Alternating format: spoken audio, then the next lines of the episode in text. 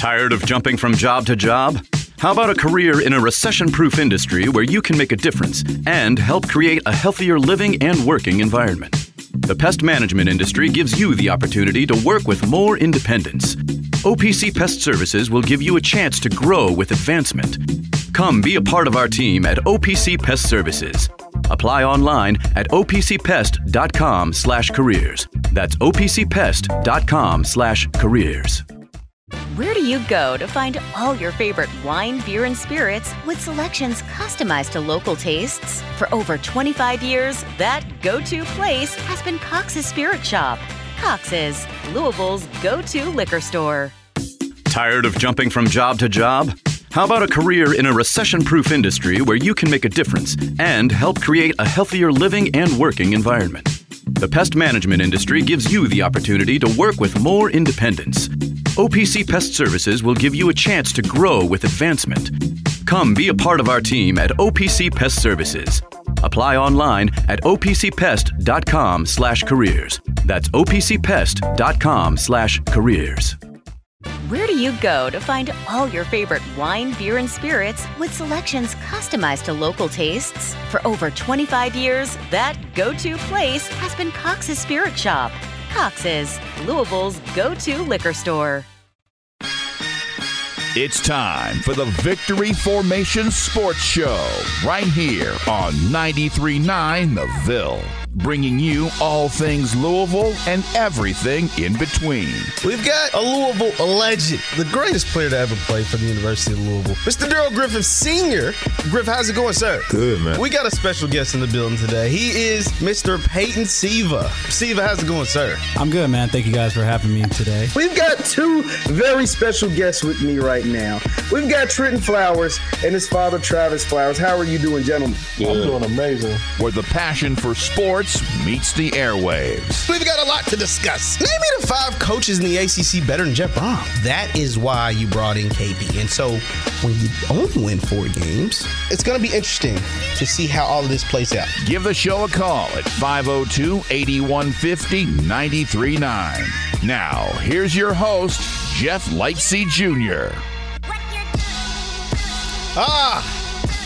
Yes, yes, yes. We are here once again on a lovely, oh, let me not say lovely. It's very brittle, very cold out there this Saturday morning. Yes, you're listening to Victory Formation with Jeff Lightsy Jr., James Black in the booth. Thank you, thank you, thank you all, as we say each and every Saturday for tuning in to us, even when we are off kilter. I have a different type of schedule. You can get in here. 8150 939 is the call in number. 8150 939 is the call in number. 3831 939 is the text line. 3831 939 is the text line. We've got special guests that'll be calling in to join us. Dominique Yates, my good friend from WKU, from WBKO, and now of WLKY, will be joining us. Also, someone who's never been heard over these airways, Miss Alexis Cubit of the Courier Journal. She covers Louisville women's basketball and the football team. Coach Jeff Brohm and those guys over there. She'll be joining us at the 10 o'clock hour. But before we get to all of that, see, every time I come to talk to you guys, it feels like it's been so long. See, last time we came on here, we were feeling good, right? Whoa! We had our basketball team. They were, I ain't gonna say they were playing good. They playing all right. You know what I mean? They was playing all right, but they had this NC State game. You know, we were trying to make it two wins in a row. We were trying to go in there and beat NC State, then followed it up because we know we had a tough task on the road in Chapel Hill. And it feels like a lifetime of things have happened since then, right? Right. Since then, now they lost to NC State, but I guess it was a decent showing. I guess you know when you're not losing by 20 points or so, it's a decent showing. So I'll you know I'll give it up for that. It was a decent showing. You made a valiant effort at the end. You had a you know decent post game press conference. You started off 0 12 in that game, and maybe if you don't do that, maybe if you stop double teaming the big guy out at the three point line, you have a better chance of actually winning that game. But nonetheless you had a decent showing. You're looking like a cohesive basketball team. You're looking like something you can piece some things together and really make some things happen moving forward. And all of that is okay. So then you move on to North Carolina. This is the number four team in the country. You're you're a 23 point dog on the road in Chapel Hill, and you start off slow again, and you ha- you're down 17 points at halftime, and it looks like North Carolina's going to cover, but. You make another valiant effort. You fight back. You crawl within six. And then North Carolina, it's like I said, okay, and they got a little tap on the butt and they said, it's time to wake up. It's time to play. But see, none of that was an issue. See, none of that was a problem. The problems came after the game. See, the, see, the, the issues that I had came after what I just said, those decent showings. The issues came after what we thought we had something to brag about. We what we thought we had. I ain't gonna necessarily say brag about because you lose by 16 points. I'm never gonna act like we're, we're not gonna change the standard here at Louisville, no matter despite what anybody else thinks. We're not gonna change the standard of Louisville basketball. But nonetheless, after the game, it's, uh, it's when my heart sunk. Is when I, I feel like I took another stab, not to the back, to the eyeball. it's like I'm getting stabbed in the eye. I can't even say I'm stabbed in the heart because that, that'd, that'd be you know too too cliche. I'm actually getting stabbed in the eyeball by a dull butter knife. You know, something that just is very, very painful and it's just being grabbed, just graved into my eyeball by what was that. So, if you haven't heard, this is year one of the Kenny Payne era. If you haven't heard, I think it's what we all kind of discovered this week. This is actually year one and not year two. You know, even though the, the the calendar tells us it's year two, and even though he was hired in March of 22, which would make it year two, this is actually Got year paid one. last year. Yeah, yeah. If everybody got paid like it was year one, this is actually or year you know last year like it was year one, and they're getting paid this year like it's year two. This is actually year one. If you don't believe me, you know, let's let's let's take a listen to what Coach Kenny Payne had to say when asked about, you know, his team in comparison to Hubert Davis in North Carolina and you know what he was in, able to inherit. The- These, I'm sure you've heard it, but let- let's just go ahead and hear it again, James. Kenny, there are certainly some parallels with you and Hubert both taking over at your alma maters um, and not having previous head coaching experience. I'm not asking this as in campaign for your job, but how how long is enough time for a coach to kind of establish what you want to establish? Well, I didn't inherit the same thing he inherited. Um, that's first. Uh, you know, what I inherited was a broken something. And my job is to clean it up. And to answer your question, I don't really know exactly, but to me, this is to me, in my in my world, inheriting what I inherited, this is really year one for me because this is the first time I get to bring my players in and, and start the process of rebuilding a program. Um, but that's just to me. Other people may see that differently. I don't know, but that's how I feel about it.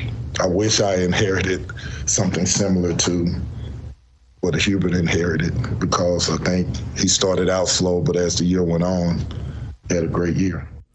Okay, so there's there's so much to unpack there. Like there's the, even from the question, it, you can even unpack it from the beginning because what CL Brown, shout out to CL Brown of the Courier Journal, what he asked Kenny, even the way he worded it, you could tell he was really, really treading on thin ice. Because even in CL's question, he said not to call for your job, right? But see, you don't even have to say that because one, we know you're not calling for his job, and two, even if you were, you're justified. Like, not to say, now I'm not trying to, you know, throw CL under the bus or give him any trouble, but even if he were, he is justified at this point. Any coach in any profession through a year and a half, almost two years, where you play over 30 games a year and you only have 10 wins, it's it's okay for media folks to be calling for your job. I'm not saying they should. I'm not saying that's something that I'm currently doing. but I'm just saying that it's okay. But you could tell CL was trying this thing the best he could. He was trying to ease this question in while still getting a legit answer. And boy, did he get an answer. He got a better answer than he could have ever imagined, right? Because that is not. I'm sure CL Brown has been doing this for a very, very long time. We were reading articles of CL Brown in the early days of Rick Pitino. He's been doing this thing for a while. And I am sure that he has never heard a coach say that year two is actually year one. Because I've been doing it for, I'm, I'm, I'm young, but I've been doing it for 11 years. I ain't never, ever, ever at any level. I ain't never heard a damn high school coach say that year two was year one. I ain't never heard a Pee Wee, my coach Watt at the Fly J Rams ain't never said year two was year one. I just have never was the that was the first. And it's very rare for any most people in media to hear something for the first time. Like, especially at big boy college sports, right? Like, we're talking big boy, like where folks are getting paid millions of dollars. These, these, these folks get paid a lot of money. A lot of money. So, this is high level college athletics. Uh, big boy money, big boy aspirations. So, th- that, that was the first. That was the first but that was laughable. I mean, I'm gonna just be honest. Like we've had a lot of Kenny Payne like laughable moments when it comes to the podium. That may be number one. I think James. I think that one takes the cake. Yeah, there's a lot of them. I, it's I, up there. I think that one takes the cake, man, because I, I be hearing a lot of stuff that I, you know, roster like that when admiring Kentucky, uh, talking about what he inherited. Because that's the thing. CL never asked him about what he inherited, right? CL never asked him about what he inherited. And he continues and see what what I can't let people do because the further away we get from what actually took place before Kenny Payne come, gets here, the, the more people may forget. But see, what I think actually what they're doing is they're actually remembering more. They're like, damn, are we that bad when he took it over? And then you start thinking, you're like, hold on. No, Kenny Payne took over a team that I thought at the time when that happened, that season, Mike Pegues, when they lost 12 of their last 15 games, I was like, this is the worst Louisville team I've ever seen. And they won 13 games in one season, James. Right, 13 and 18. 13 games in one season. We're damn near through year two, or year one or two, year one and a half. I don't know. We're damn near through one of these years, and we had 10 wins. So if you call 13 and 18 broken, what is this? Like, in all honesty, what is this? So I'd never heard that before in my life. And here's the thing saying stuff like that doesn't get you sympathy, it hurts more than it helps. Let me repeat saying those things hurt more than they help. You're not gaining more fans by saying that. You're getting more people jumping off the boat. I ain't calling it a bandwagon. No, it ain't no bandwagon. It's it's a it's a life preserver. And and guess what? They rather jump in that water than be on that life preserver with you and whoever else is on there. I mean, it's like oh, sh- folks are saying this is year two and year one. I, I know we've been out here bail, bailing water, but now I'm confused. Is it year two? Is it year one? In 2022 was was was it was it a year ago? Was it six months ago? Was it? I don't know, eh, but it's confusing.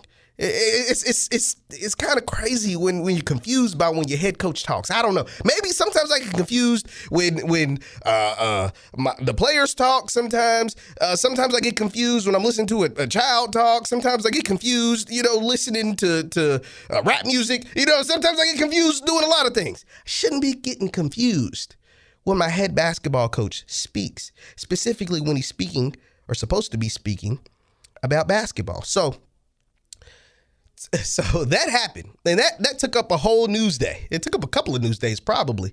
But then what i can't have this that was i'm laughing. But then what takes up even more of that news day of that news cycle is that for something that most of us I say most because I can't speak for everybody, but most of us, I, I give it a good 98.5% of us, have never heard before most of the time, like I said, people are bailing out when they hear that thing. You don't typically get cosigners. Like you, you don't typically get people that like, yeah, you know, that actually makes some sense. And even if you do get, you know, you get a couple of those people. I saw a couple of those people under the post when it was originally made. But you don't typically get veteran Hall of Fame reporters actually co-signing this. So Rick Bozich, shout out to Rick Bozich, is a nice man, WDRB's own. Rick Bozich went on his, I think it's WDRB Overtime. I want to give it the proper accreditation. WDRB Overtime. They have like their streaming thing, their streaming sports service. Him and Eric Crawford. Eric Crawford wrote a detailed piece actually, which like essentially took the opposite of this. But Rick Bozich had an interesting cosign of what Kenny Payne had to say. James, let's hear it. You have to keep it in context what he said. CL uh, who's a friend of ours, framed the question in terms of comparison to Hubert Davis. It's not really a very uh, reasonable comparison. Hubert Brown was uh, uh, Hubert Davis was on the staff at North Carolina before he took over with Roy Williams. He took over a team that had Caleb Love, a McDonald's All-American, R.J. Davis, a four or five-star recruit who's now probably the best player in the ACC, Armando Bacot. Kenny Payne didn't have guys like that. He had a lot of guys who he eventually ran off and started over. So I'm probably in the minority. I'm sure I am, but I agree with him. This really is year one for him. Last year, he worked with a lot of guys that that weren't really going to be part of his plan and aren't there anymore. so you see Rick trying to give himself a soft landing. I'm sure I'm in the minority. You're damn right you're in the minority, Rick.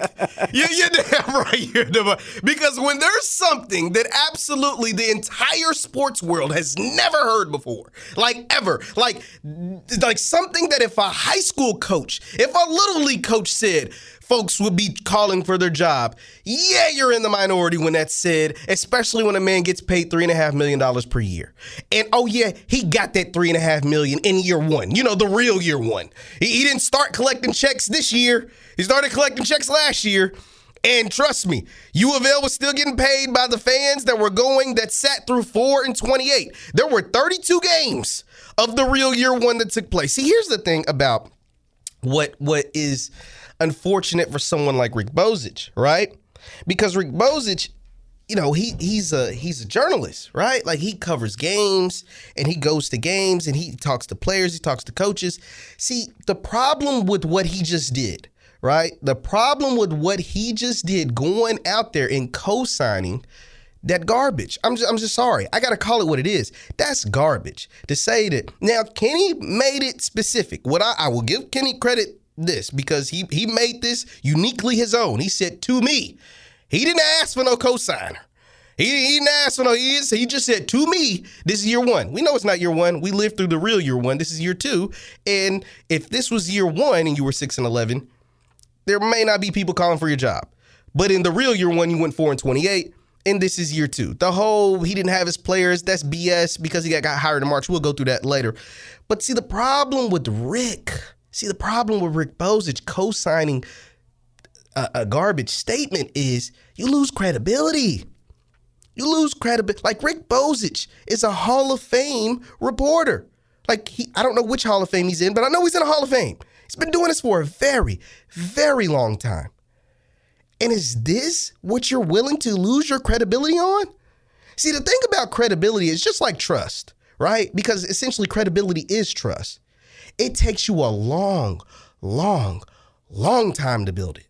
Whether it's with your audience, whether it's with your fan base, whether it's with your family, your loved ones, your woman, your man, your, your kids, whoever. It takes a while to build. But in an instant, you can lose it. In an instant, you can lose it. Now, I always saw Rick Bozich as a credible, and that's not to say that I won't. But I can't speak for everybody else because I posted that clip of Rick talking about, uh, I think it is your one. It's done 100,000 views on the X, aka Twitter. And a lot of those comments aren't too flattering. They aren't too flattering because, once again, credibility is something that you can have, you can take forever and ever and ever to build up and really feel like, yes, I am a credible source. I am a respected person in the media. I'm a respected person in this game, XYZ, blase, blah, whatever. And in an instance, what a, what a, what a, essentially what a garbage statement. It's a garbage statement, Rick. I'm just, I gotta call it what it is. It's garbage.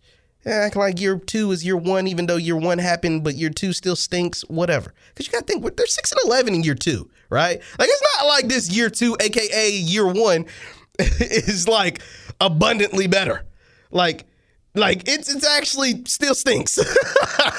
like like we're celebrating covering spreads when spreads are all time highs, and we're gonna talk about these spreads by the way, these underdog numbers because they're just they're just incredible. They're just absurd by the way. Oh, and you can text in here. We got a text uh 3831 939 is the text line. 3831 939 is the text line. It says, Texter, that's what bothers me. He is so much of a cheerleader, I cannot take anything he says seriously anymore. See, and that's the problem. See, I'm not. See, first of all, let me let me put this out there. I've never been a fan of the whole KP Mafia, all that. That's lame. Uh, I don't. You anybody can feel offended, whoever. They, calling folks KP Mafia, whatever, just because they support their coach. I'm not saying they're right, and some of them are blind supporters, but it is what it is. I'm not gonna call them a name just because they, you know, that's lame to me. Uh, It is what it is. You support your coach. I'm never gonna knock you for supporting your coach. I might say you might be a little bit delusional, but a lot of y'all coming to the light. You know, we just got to call it what it is. They're playing better, and I'm not gonna knock team. And I'm a Louisville fan. I'm never gonna root for my team to lose. But to call folks names and, and labels, mafia, and uh, all that goofy stuff, that's goofy to me. Regardless, I'm not also going to lose my credibility behind a guy and a coaching staff that just ain't getting the job done. 10 wins through a year and a half, 10 wins in almost two calendar years ain't getting a job done in any sport. There's no sport where you can win 10 games in two years and act, and people act like that's acceptable. In football, they play 12 games a year. And if a coach had two, 10 wins in two years, you'd be calling for him to get fired. Let's call it what it is. The- what we thought was the bottom of the bottom of Louisville basketball, they went 13 and 18. That's the that's the brokenness that was a quote unquote taken over. The brokenness was 13 and 18. So what the hell was 4 and 28? What is 6 and 11? So that's what I'm saying. I'm not going to lose my credibility for taking up for that.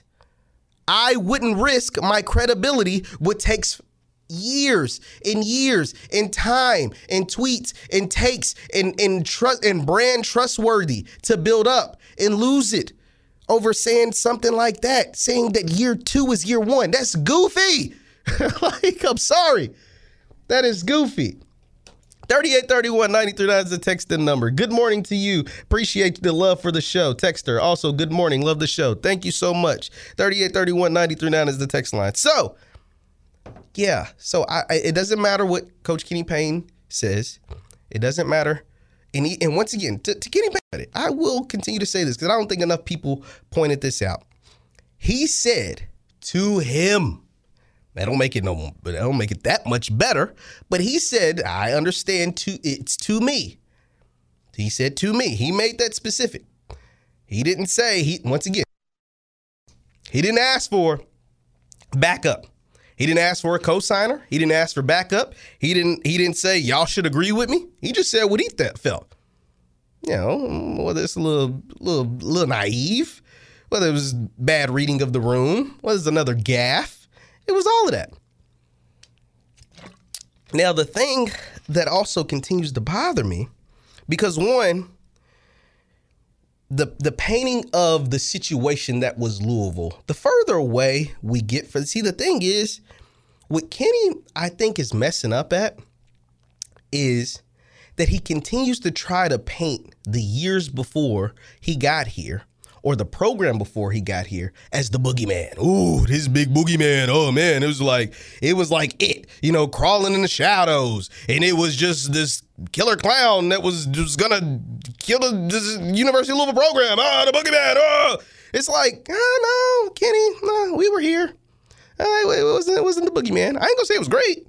I ain't gonna, I ain't gonna say it was great, but uh, you know, it's actually not nicer, nicer than this. like, like, like if you were here to fix the broken, it's like somebody handing you an iPhone with a crack. You know, everybody done crack their screen, but it's just like one of them little baby cracks over on the corner, right? And it's like, look, this is not a new phone. It got a it got a case on it, but it got a little crack on the screen. You know what I'm saying? It's a hand me down. Somebody handed you something that's hand me down, right? And it's like, okay, you know, that's not great, but it's a hand me down. What you expect? And then, but they're supposed to fix it. It's like, look, I'm handing you this hand me down phone. It's been through it, been through it a little bit, but it still works. It still got a lot of potential, whole lot of potential. She got to think, Kenny Payne took over in 2022. We're talking about we're just hitting our stride, not us, but the NCAA is hitting its stride in the transfer portal. It's just hitting its stride in the NIL. The 502 circle is really just being formulated. It's it's like a baby at this point, right? And we see what type of work it's putting in. And then you come back. So I handed that to you in March of 2022. I'm looking at it in January in 2024. The screen is completely shattered. I can't even look at it. I can't make a call. I'm scratching my fingers getting pricked every time it swipes across the screen. I can't look and see who's calling me. Is is oh it might be Rick Bozich. I don't know. I don't know. Somebody calling me. I have no idea. I can't see anything. And it's like, damn dog, what happened? Like, this is not the phone that I handed you. Oh, but you handed me the yeah, you did, man. I took over this phone. It was broken. No, it had a little baby scratch. A little baby scratch. And now the screen is completely shattered. It don't where the case at? What happened to the case? I can't take any pictures. My the the the, the camera's broken. No, no, man, it was broken. No, it wasn't this. And hell, it's worse than what I gave it to you in. See, that's the problem. We actually lived during the time that the program was quote unquote broken. We actually were here during the time when the program was quote unquote broken. And it was a lot better than this. The program is now broken. See, see, that's the thing. If there is going to be a change at the end of the year, whoever takes that over is taking over something that's broken. Now, it's a Ferrari that's broken. Like it's a damn good bro, you know, it's a broken that shoot a lot of people would take. And all it needs is a couple couple tire changes, a tune up, you know what I'm saying? A paint job, you know what I'm saying? Get the windows tinted. You know, it'd be good to go. I mean, it's literally a Ferrari. You know? But but this is what broken looks like. 10 wins in 2 years is what broken looks like. Not 13 wins. Not the year before, you know, really being on the cusp of being in the NCAA tournament. Not the year before on the cusp of being the number one seed. Not the year before, you know, beating teams like Michigan and Duke and and, and Michigan State at home on the road. Not not those. Can you know what I'm saying? Not yeah, UK. Yeah, see that that that ain't broken. That, I don't care what you tell me. I, I was here. I lived it. And I thought, and see, here's the thing. Because 13 and 18 was so abnormal at the time, you know, some people might have agreed with you. I'm like, yeah, you're right. 13 and 18, shoot, that ain't good enough. That might be broken. That might be broken because we ain't never seen that before. 13 and 18, a lot of us ain't seen that in a very long time. You know what I'm saying? We had only had, what, two losing seasons the previous 25 years. So yeah, 13 and 18, that was new to us. So it's like, yeah, you might be right. That might be broken. Oh, but then we saw 4 and 28. And it was a whoa. I didn't think that was possible. Like I, I didn't think that was I, I didn't think Five people put on the Louisville jersey just gave them enough powers to win more than four games. I just thought they just got the the, the spirit of the ancestors. The spirit of Darrell Griffith came through them and just like it was gonna make them win at least 12 games. You know what I'm saying? Like the spirit of, of Pervis Ellison, Darrell Griffith, Donovan Mitchell, Quentin Snider, uh, uh, Gorgui Dieng, Peyton Siva, right? I just thought the spirit of them, the the, the, uh, the, rupture of the Yum Center would get you 15 wins. You know what I'm saying? Like I just like ain't no way four wins was acceptable. Le- Lenoir-Rhyne, I, I, I can't even spell Lenoir. I can barely say it right. Kentucky Wesleyan, I barely know where that's at. And that's in Owensboro. See, see, that's what I'm talking about. Like, like that that is broken. That is broken. All right, James, we got to take a break. We got to take a break. We got some more talk. We got to talk some more basketball because there was some things that happened before the whole the whole year one, year two debacle that happened actually earlier this week. And then later in the show, Dominique Yates WLKY and Alexis Cubit of the Courier Journal will be joining us. You're listening to Victory Formation right here on 93.9 The Ville. Taking care of your family isn't always easy, so we make sure getting care when you need it is. With Baptist Health Urgent and Virtual Care, we bring you more options and greater convenience too. With video visits available 24 7 and online check in through MyChart for in person visits. To check in online or to set up a video visit, go to BaptistHealth.com slash care anywhere. When it's time to replace your heating and air system, we know people want options. That's why you'll always get a free second opinion with BJ Heating and Cooling. Plus, for a limited time, get 0% financing for 60 months on a new Bryant system. Call the experts you can trust at BJ Heating and Cooling. This is Jeff Houston, and you're listening to the Victory Formation Sports Show right here on 93.9 The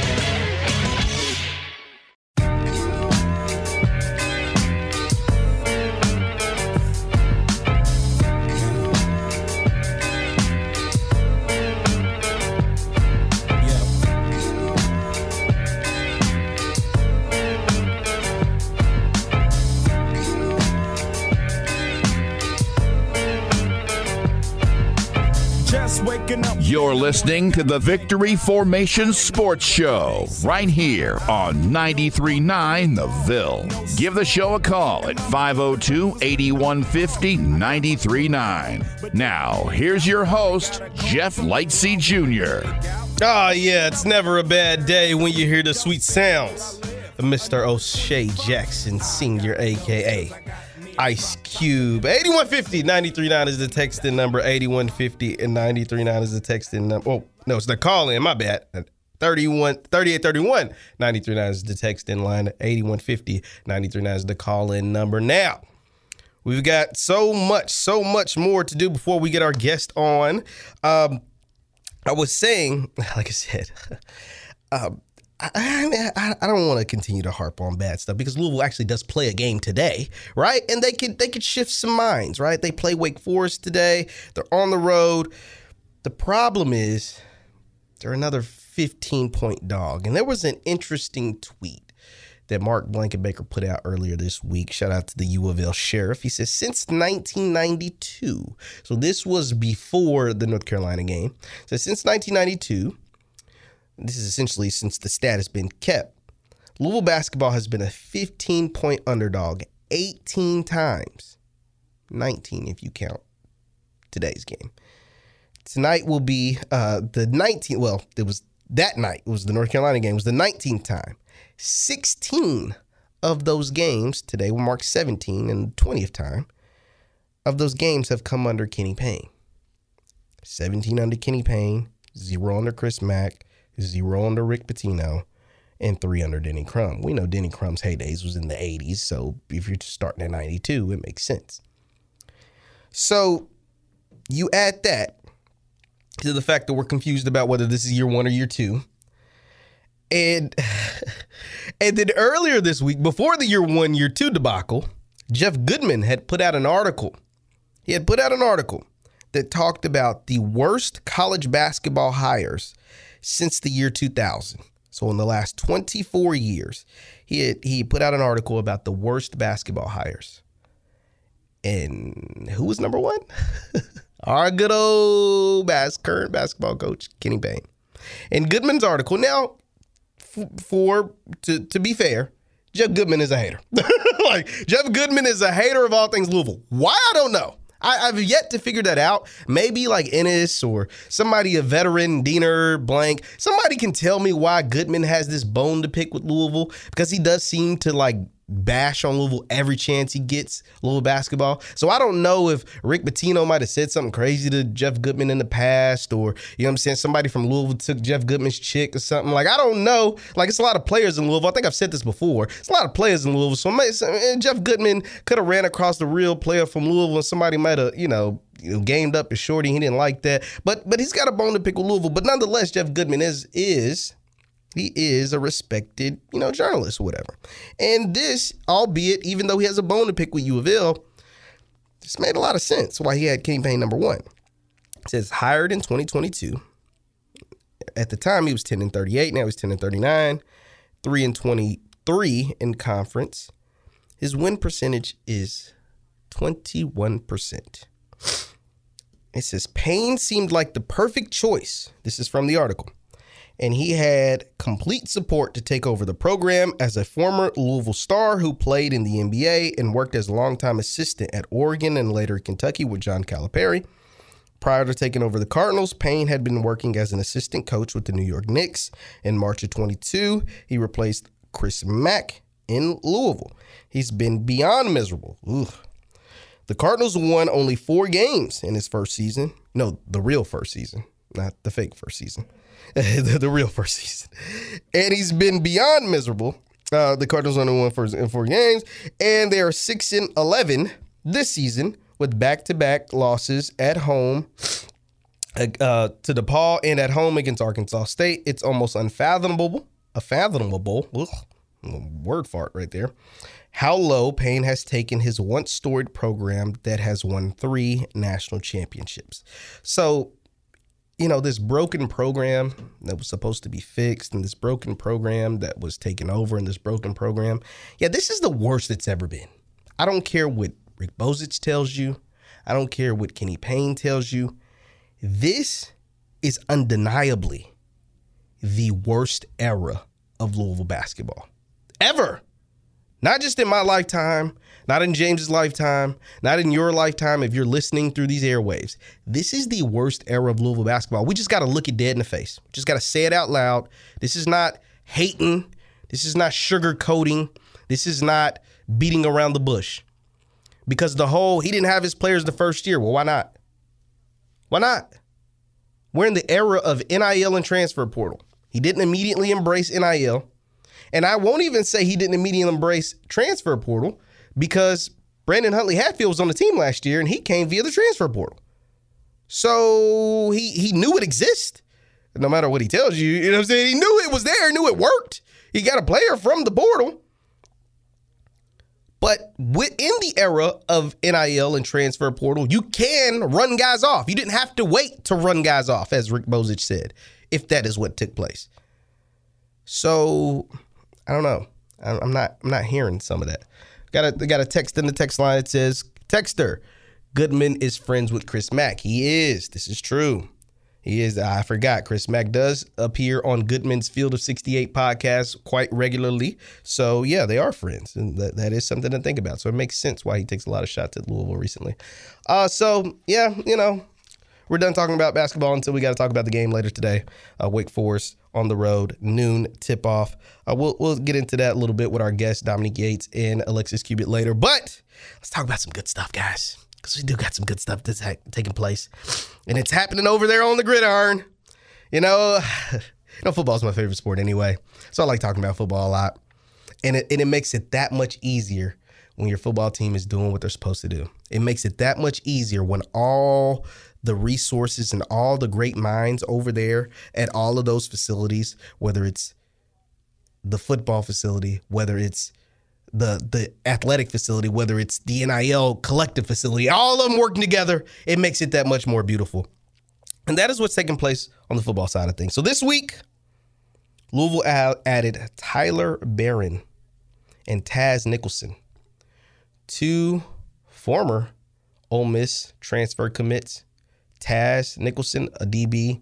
He came from Illinois. He was going to go to Ole Miss. He decided to come to Louisville. But before him, Tyler Baron, defensive end, six foot five, 260, had six sacks this past season for Tennessee, was going to go to Ole Miss. He's decided to join his two other former Tennessee teammates, Wes Walker, and the other one is slipping my brain for a second. Uh, Wes Walker and the other guy. I can't even think of his name right now. They're two DBs. They came from Tennessee. They also were former Ole Miss commits. They're now coming to Louisville. And this is all beautiful. Louisville now has 26, 26 transfer commits. 24 of them have signed. We'll talk to Alexis about that. But this is beautiful, guys. This is this is a hand and glove fit with Louisville and the 502 Circle Collective. Because every time one of these guys are about to commit, obviously we get the Brady Brohm bomb, right? He he gets to tweet out his thing, and I know he's enjoying every bit of that. But then you also get our guys Dan Furman and the actual 502 circle itself putting out gifts and tweets and letting us know big news is coming. And this is how modern day college football works, guys. This is how it works. If you didn't notice, Caleb Downs, who was the number one transfer portal in the entire country player, the transfer out of Alabama, the true freshman who just had 100 tackles and everybody in the country wanted him. He announced he's going to Ohio State. The very next tweet that is put out is from the foundation, which is the Ohio State NIL Collective. So if you think, oh, Louisville's only getting these players because they've been, everybody's doing it. It's it's how you stay in the game. And to know that we have a collective and to know we have a coach, a program, a football team, and a collective working hand in hand in hand together to get us a best product on the field is beautiful to watch. This continues to let me know that our coach, our program, our guys were not satisfied with the way this past season ended. They started off 10 and 1 they didn't win another game. They had three more games and they didn't win another one. That stung, including a loss to Kentucky. Can't leave that out. That stung a lot, including a loss to Florida State without their two top quarterbacks, without them essentially being able to complete a pass, with them running three plays the entire time. That didn't work, including a loss to USC, who was without everybody on their first team. I mean, they had one first team player and they were running laps around us. Miller Moss dropped six touchdowns on our head. Yeah, that didn't sit right with Brohm. That didn't sit right with that staff. That didn't sit right with that program. That was a problem. It's a major, major problem. And they're like, not again. This will not happen again. I love everything about it. Now, I want to talk about defensive line a little bit because I've been hearing. I just want to first. I want to put this because I've been hearing it on these airways. Been hearing people on these airways. I'm one of this. Um, call them out. Blank. Uh, uh, Steve Rummage. I get it. We're excited about our defense line. We're excited about Ashton Gillotte, Tyler Baron, Lole announced he's coming back, Des Tell, all these. Stop it, guys. We're not the best defensive line in the country. Let's let's pump the brakes. See, we, I know we get excited. We get to our voices get a little high pitched, dude. We get a little excited. We get the voices get that. Uh, uh, let's stop it. Let's let's crack the top 12 first. Let's see what I'm saying. Let's let's let, let, let let's stop it for a second. And saying we got the best defensive line in the country, I don't know. I don't know who the guys on Georgia's defensive line is, but I'm pretty sure they, they're pretty damn good. and whether you believe it or not, stars still matter in this thing we call football. Because if stars didn't matter, then all these guys that get drafted in the first round, look at their grades. A lot of them were five star kids. A lot of them played at the SEC schools. So let's. I'm not saying we're not gonna have a damn good defensive line. I'm not not saying that. Say we got the best defensive line in the country. Mm, I don't know. It's yet to be seen. It's yet to be determined. We've got some really good players on the defensive line, though. We've got really good size on the defensive line. We've got some really good players on that offensive line. We've got really good size on that offensive line.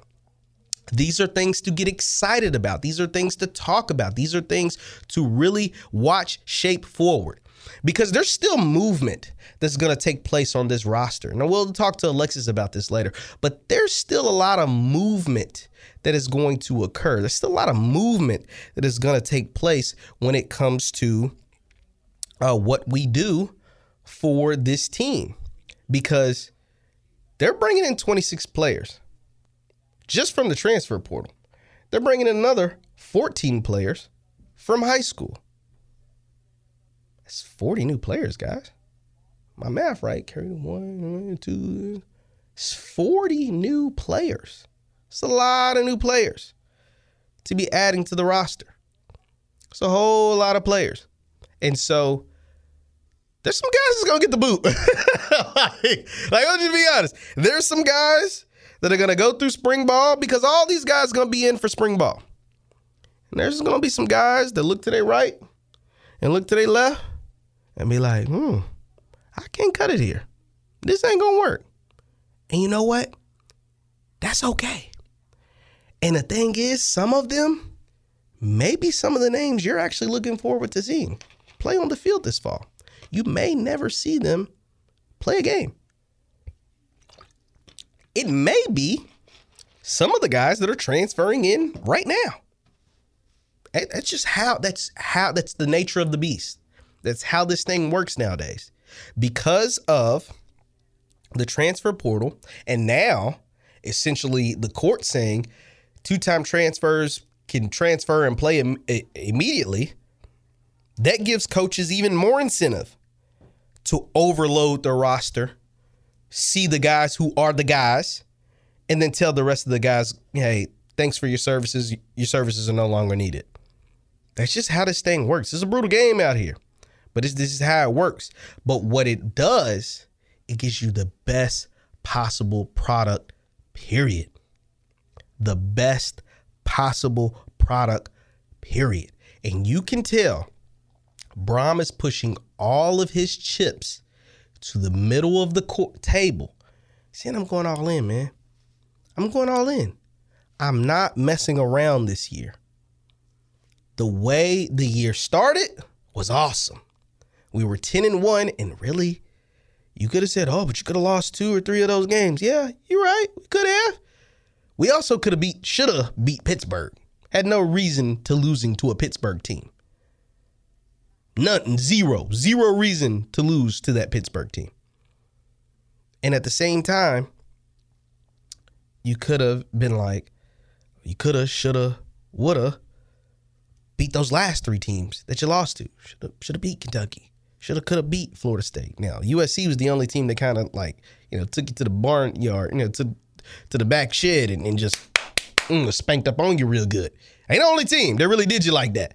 They really took it to the woodshed and said, "Hey, sir, we we are not the same." And Coach Brohm said, "Okay." Took his lumps, you know, spit that blood out, and said, "I already bet. I'm gonna go get stronger. I'm gonna go get faster. I'm gonna go get tougher. I'm gonna bring back guys that are NFL guys, Ashton Gillotte. I'm gonna bring back guys that are NFL guys, Quincy Riley. I'm gonna bring back guys, bring in guys who are NFL guys, Thor Griffith. I'm gonna bring in guys who could play at the next level, Tyler Baron. I'm gonna make things happen. I'm gonna bring in guys who may have got cast astray by their old school, Ja'Corey Brooks. I'm gonna bring in guys who are dominating at a lower level that can make plays at this level, Colin Lacey. So those are the things that he did. Those are the things that he made happen. And now you're gonna see your best product. Period. I think we gotta take a break.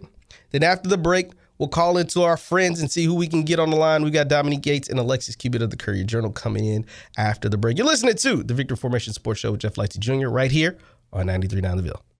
Tired of jumping from job to job?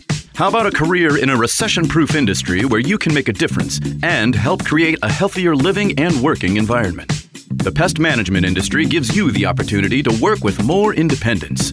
OPC Pest Services will give you a chance to grow with advancement. Come be a part of our team at OPC Pest Services. Apply online at opcpest.com slash careers. That's opcpest.com slash careers. Where do you go to find all your favorite wine, beer, and spirits with selections customized to local tastes? For over 25 years, that go to place has been Cox's Spirit Shop. Cox's, Louisville's go to liquor store. Tired of jumping from job to job? How about a career in a recession proof industry where you can make a difference and help create a healthier living and working environment? The pest management industry gives you the opportunity to work with more independence. OPC Pest Services will give you a chance to grow with advancement. Come be a part of our team at OPC Pest Services. Apply online at opcpest.com slash careers. That's opcpest.com slash careers. Where do you go to find all your favorite wine, beer, and spirits with selections customized to local tastes? For over 25 years, that go to place has been Cox's Spirit Shop. Cox's, Louisville's go to liquor store. This is Jeff Lightsy Jr., and you're listening to the Victory Formation Sports Show right here on 93.9 The Ville.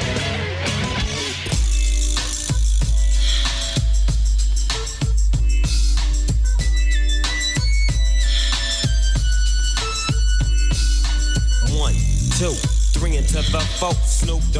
You're listening to the Victory Formation Sports Show right here on 93.9 The Ville.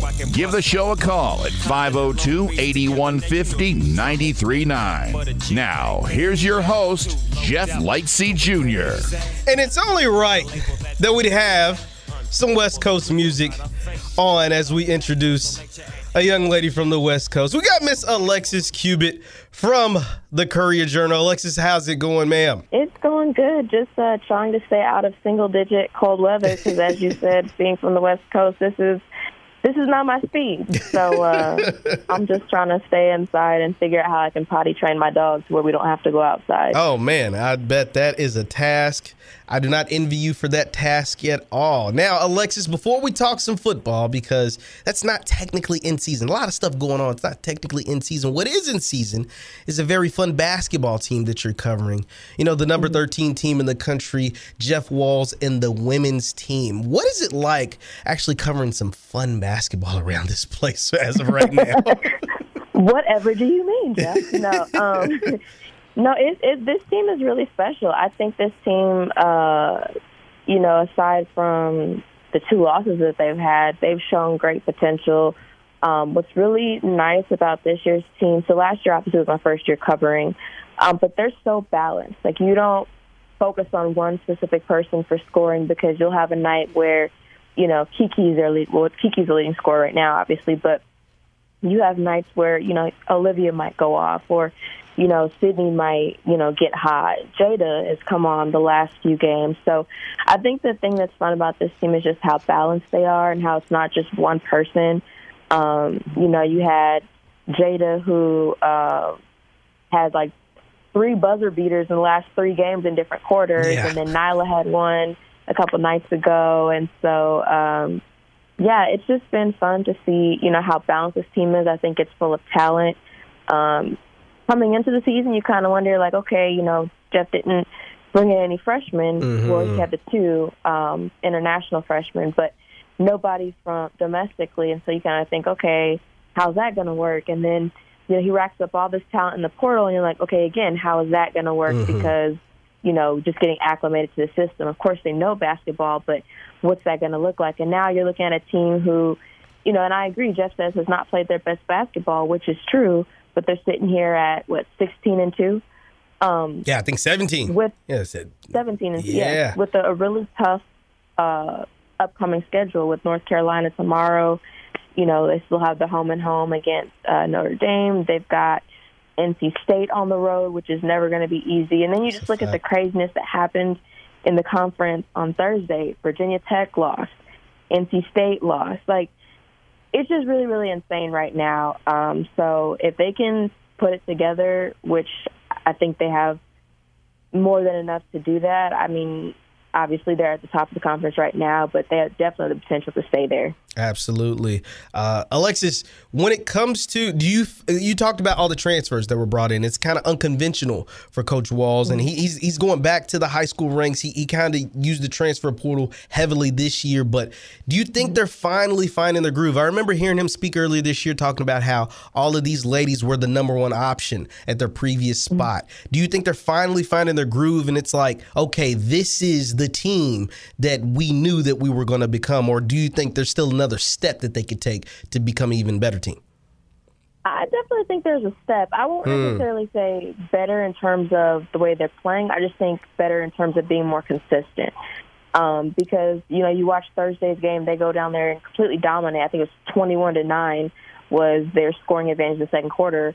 But then they just let Clemson blow by them in the fourth quarter. And had they not built up that, uh, excuse me, 21 9 in the third quarter, had they not built up that lead, you know, we could be talking about a very, very close game, which Clemson has played quite a few of this season. So I just think it's that consistency factor um, and them just uh, really kind of still believing in themselves and not, you know, getting caught up in, oh, I'm at Louisville. Because a lot of them uh, have not played at this kind of a level. I mean, I don't think when Jada was at Cal, I don't know if they won 10 games maybe while she Mm. was there. I don't, and maybe if it was, um, it wasn't too far off. But then Mhm. you talk about like Sydney, I think um, Matt Paris, the SID for women's basketball, pulled the stats, and Sydney played, I think, three ranked opponents her whole time at UMass.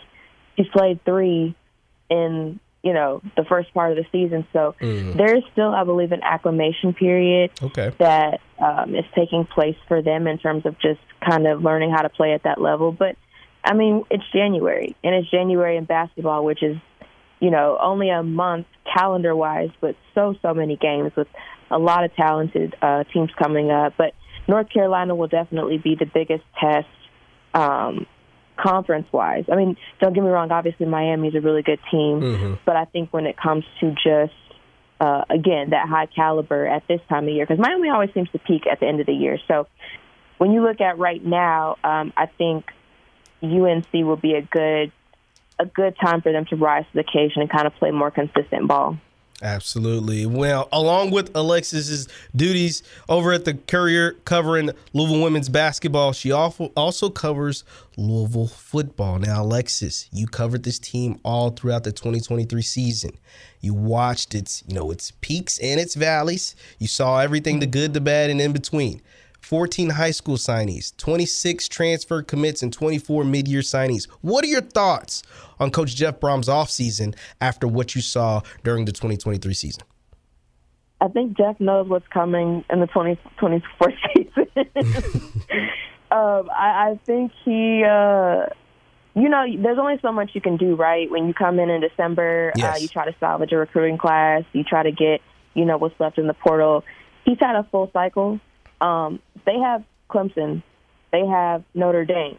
Um, they, for the first time ever, will go to the West Coast as a conference opponent. You know, Mm. so I think um, he definitely knew what was coming. I definitely think he was able to assess not even the off season, but I mean, you got to know coaches look at stuff during the year and like, okay, this person might leave or this person, you know what I mean? Yes. So there's always a constant scouting. I feel like. Um, obviously, you can't contact kids, and you don't know who's going to go in the in the portal officially. But I do believe there's always that kind of looking and seeing what's around, you know, the country, what's around, uh, you know, each school, and kind of game planning and say, okay, if this person becomes available, let's go after him. And I feel like he's done an amazing job at, you know, getting the people that he needs to come fill spots. I mean, I was talking to uh, one of my buddies who covers Clemson because we were just kind of, you know, going back and forth about the teams that we cover. And, Mhm. like, who would have thought, you know, Clemson would be struggling right now and, and Louisville's off getting, you know, Tennessee starters Yeah. as transfers. um, you know, just kind of an, an interesting time right now. But uh, I'm, I'm excited about spring ball. Uh, you know, and even, you know, talk about transfers, but getting Quincy Riley back, getting Ashton Gillotte Man. back, like, that's huge. Absolutely. And then now Jermayne Lole is going to be back, and I don't know if people knew or paid attention before he got here, but Jermayne was like one of the top interior linemen in the country when he was at Arizona State. He's just mm-hmm. struggled with injuries, so you know he came on toward the end of the season. You get him back healthy. You've got you know the Thor who supposed to be one of the top top defensive linemen in the 2025 draft. You know, it's just it's crazy to think about what this team is going to look like. Um, it's it almost kind of reminds you of women's basketball because Mm. even though obviously football has more starters coming back or more experience coming back to women's basketball, you've got a ton of experience that he just brought in, Jeff Wall, not or Jeff. It's too many Jeffs. Yeah, it is. There's a lot of us around here.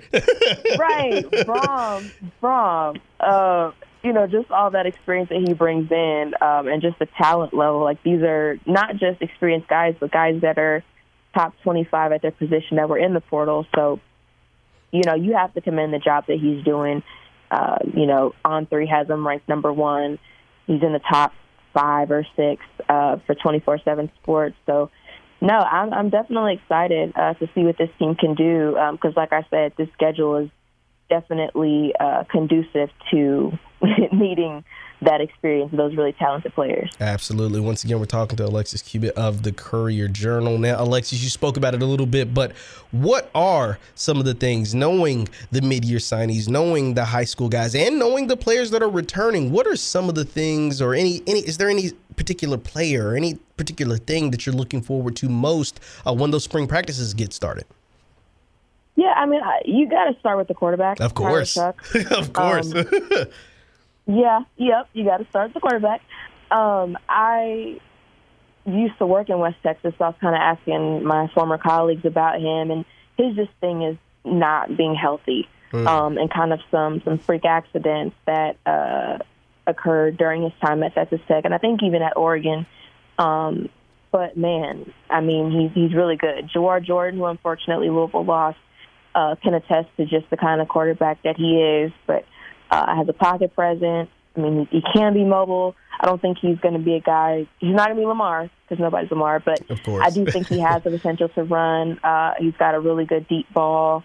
Um, so yeah, that's kind of where where I'm starting. But then, you know, I'm a defensive girl at heart, Jeff. So I'm Oh, really really okay. excited to see. Yeah, fun fact. Um, I, I'm really excited to see this defense um, because you know, for as good as it was, I think the two years that I've been here, there have been a lot of questions about the secondary sometimes, and Mm. just the receivers that that Louisville has faced. Uh, kind of, you know, I mean, you saw it in the USC game. Yeah. Um, Oh, we did. so, well, did. yeah, that's fair. oh, we did. So I think you know, bringing in um, some of the guys that they brought in, getting Quincy back, because I think if Quincy gave up a touchdown, it wasn't more than two or three per PSF. So you know, starting with him and then just bringing in some of the DBs that they've got. I mean, Blake Ruffin, who's, you know, going to be making a transition, obviously, to this level, but had a lot of success. Um, and, you know, coming back to the area, this is his hometown. So, you know, just players like that. Again, I mentioned Ashton. Uh, I'm really curious to see Penny Boone, this new running back, um, just because, you know, Louisville doesn't have Jawhar and Isaac coming back.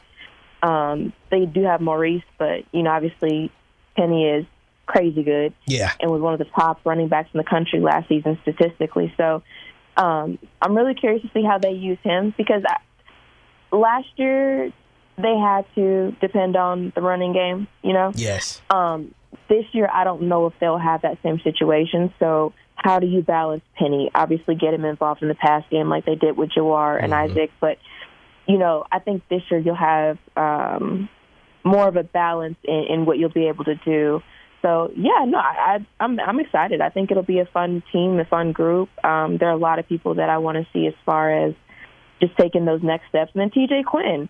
I mean, Mm. like, who would have thought two years ago that he would be in the position that he's in now, except for maybe him um, and his family. So, you know, we didn't know what the linebackers were going to look like coming into the season, but they ended up being a pretty bright spot for this team. So, when you look at just the overall, um, you know, the whole of just this defense, it, it's going to be crazy. Absolutely. I, I completely agree with you, Alexis. Thank you, thank you, thank you so much for tuning uh, for, for giving us good game about both the women's basketball team and the Louisville football team. Alexis Cubit of the Courier Journal. Alexis, thank you so much for joining us today.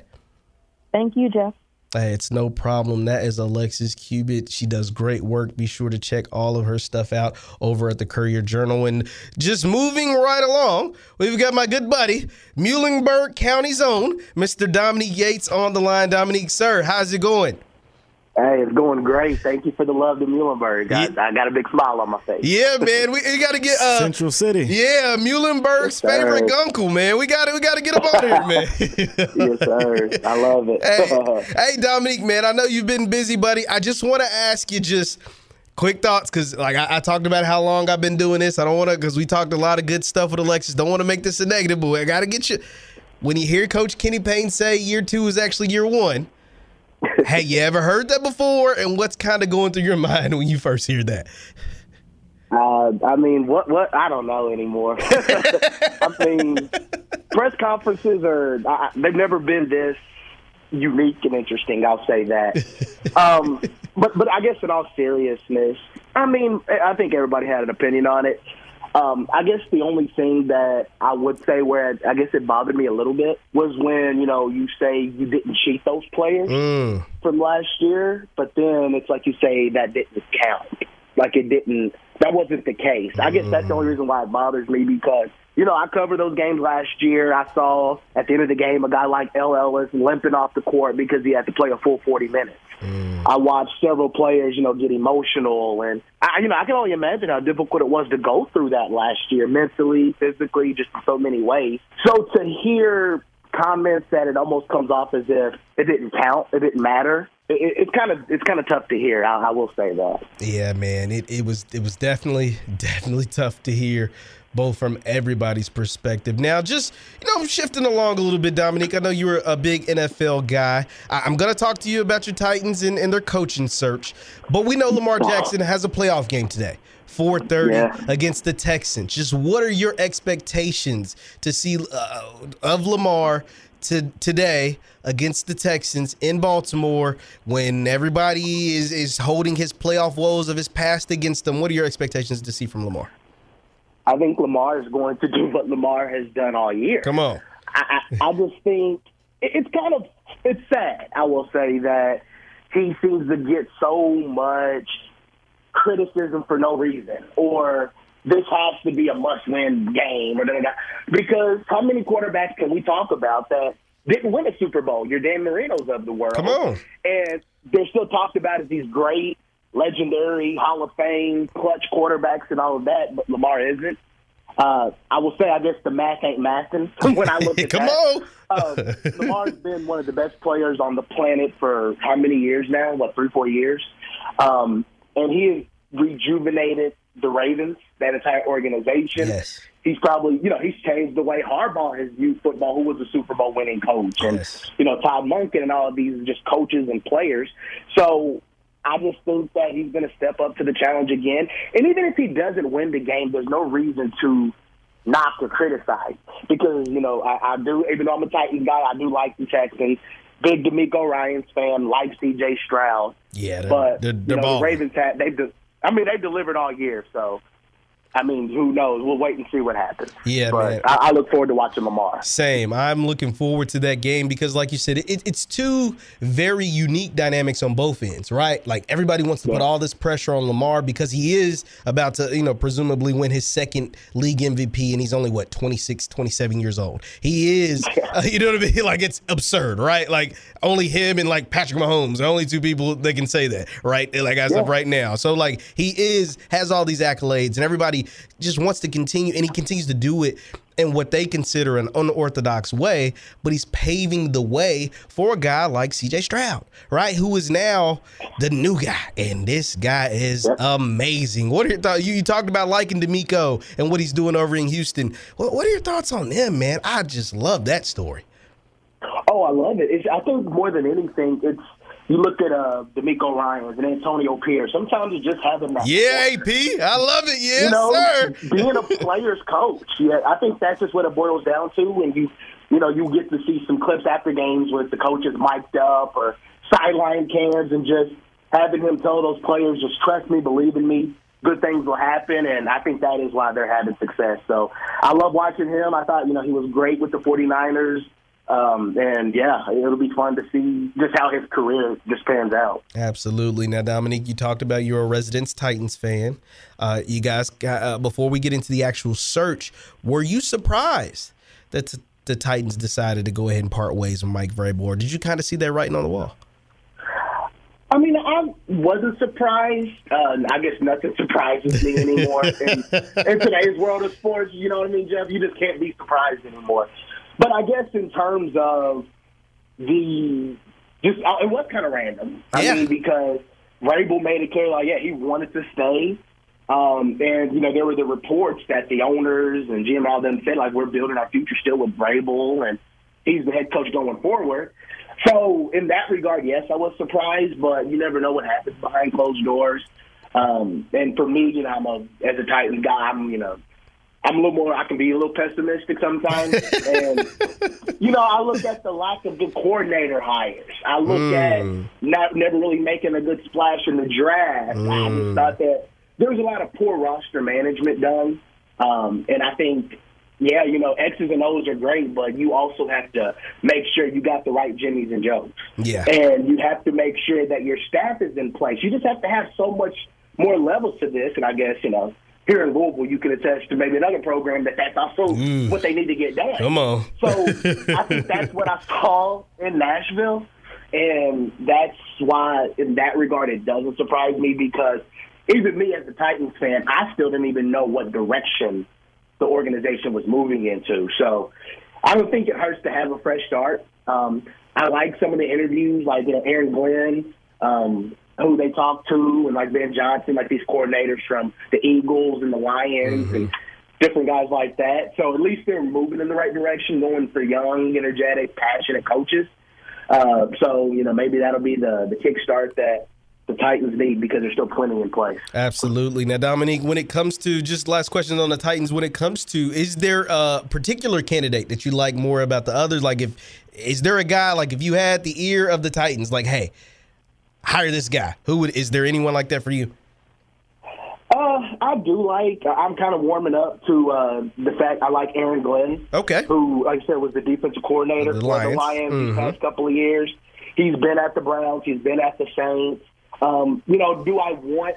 I am curious if he did get the job, what route would he go with offensive coordinator? Mm-hmm. um, because I think that's the biggest step that the Titans need. The defense has been fine. You know, Jeffrey Simmons and a lot of good young talent there. But it's the offensive line and the offense. And I know you don't like to hear this yet, but Will Levis has, you know, Kentucky kid, he's made some things happen, you know? Yeah, I can't knock it. Hey, I ain't- I ain't no play hater. I, I see what I see what he's doing. and, so I'm just curious what staff would be in place.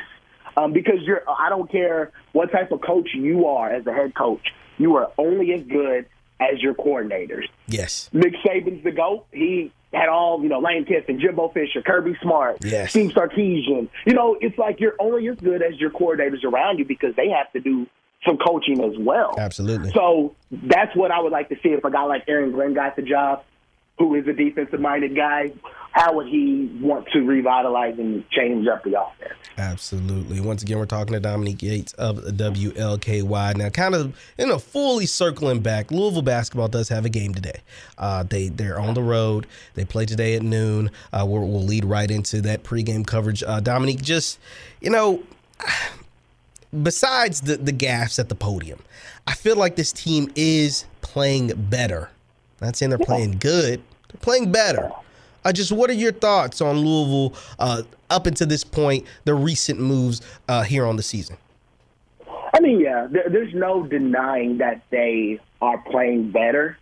They're playing harder. Yes. Um, and even I would even go as far to say I think they have more of an identity on offense. Yes. For the longest, I never knew what they were wanting to establish. Was it inside out? Was it, you know, like what were you trying to do offensively? And I think you've seen that, but also the numbers show for it. I mean, they're averaging what around 74, 75 points per game. Yes. They've had some games where they're shooting 50% from the field. They shot a good, you know, three point percentage and all that.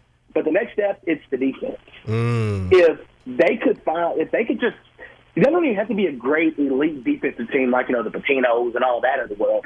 If you could just, I guess going back to the word identity, having a true identity on defense, being able to just establish that, and just finding a way to be really good at something Yes. defensively. Yes. If, you know, you don't have to be good at three or four things, but just find a way to be good at at least one thing and build off that.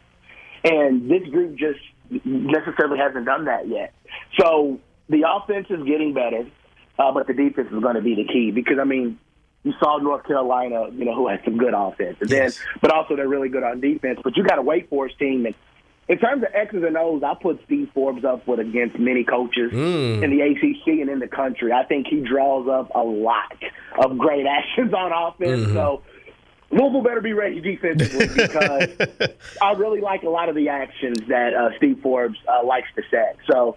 Uh, again, they're going to be tested not only this game, but you know you're going to get into that stretch where you still got Duke, you got to play Virginia again, you got Clemson, Florida State, who's getting better. So you're still going to be tested. So how much improvement will happen it remains to be seen. But at least at this point, you've seen some growth, but they still got some work to do. No question about that. Absolutely. And Dominique, I'm not the one to make moral victories. Just because the spread was 23 points and you lost by 16, that's not a victory to me. You know, that loss is still, it's still a big, yeah. nice, chunky, fat L in a blowout fashion. A 16 point loss is 16 point losses, no matter what the spread said it was supposed to be. Speaking specifically of this game today at noon at Wake Forest on the road, you can watch it on ESPN. Dominique, just what are your expectations of the game? You talked about Steve Forbes and his offensive action that he likes to run.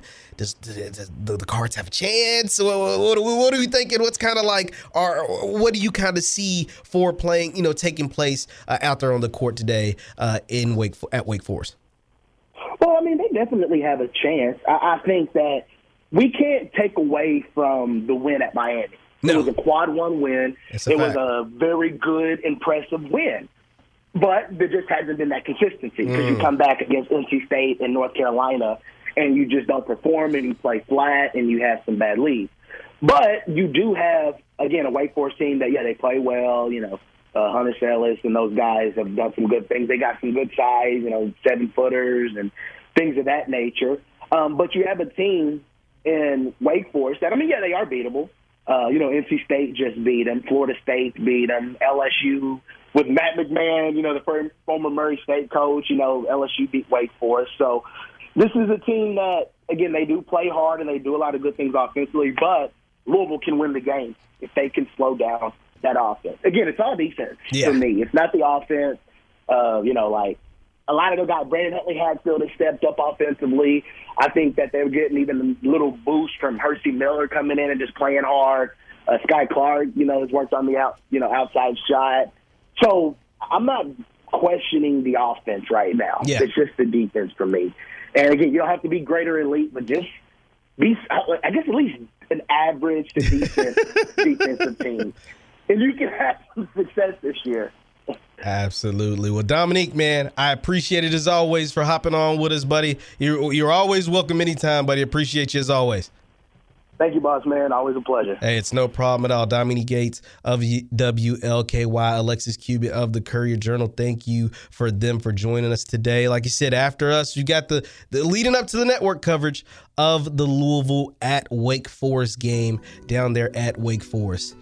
We've got a chance, like Dominique said, got to guard somebody. You got to guard somebody. Dominique pointed out they have some some some good big men down low uh, that'll be able to make some plays whether you stay out of foul trouble, I think means a lot. So thank you, thank you, thank you guys for tuning in. Once again, my name is Jeff Lightsy Jr. to James Black and all of you at home. Thanks for tuning in, and we will see you next time. Peace.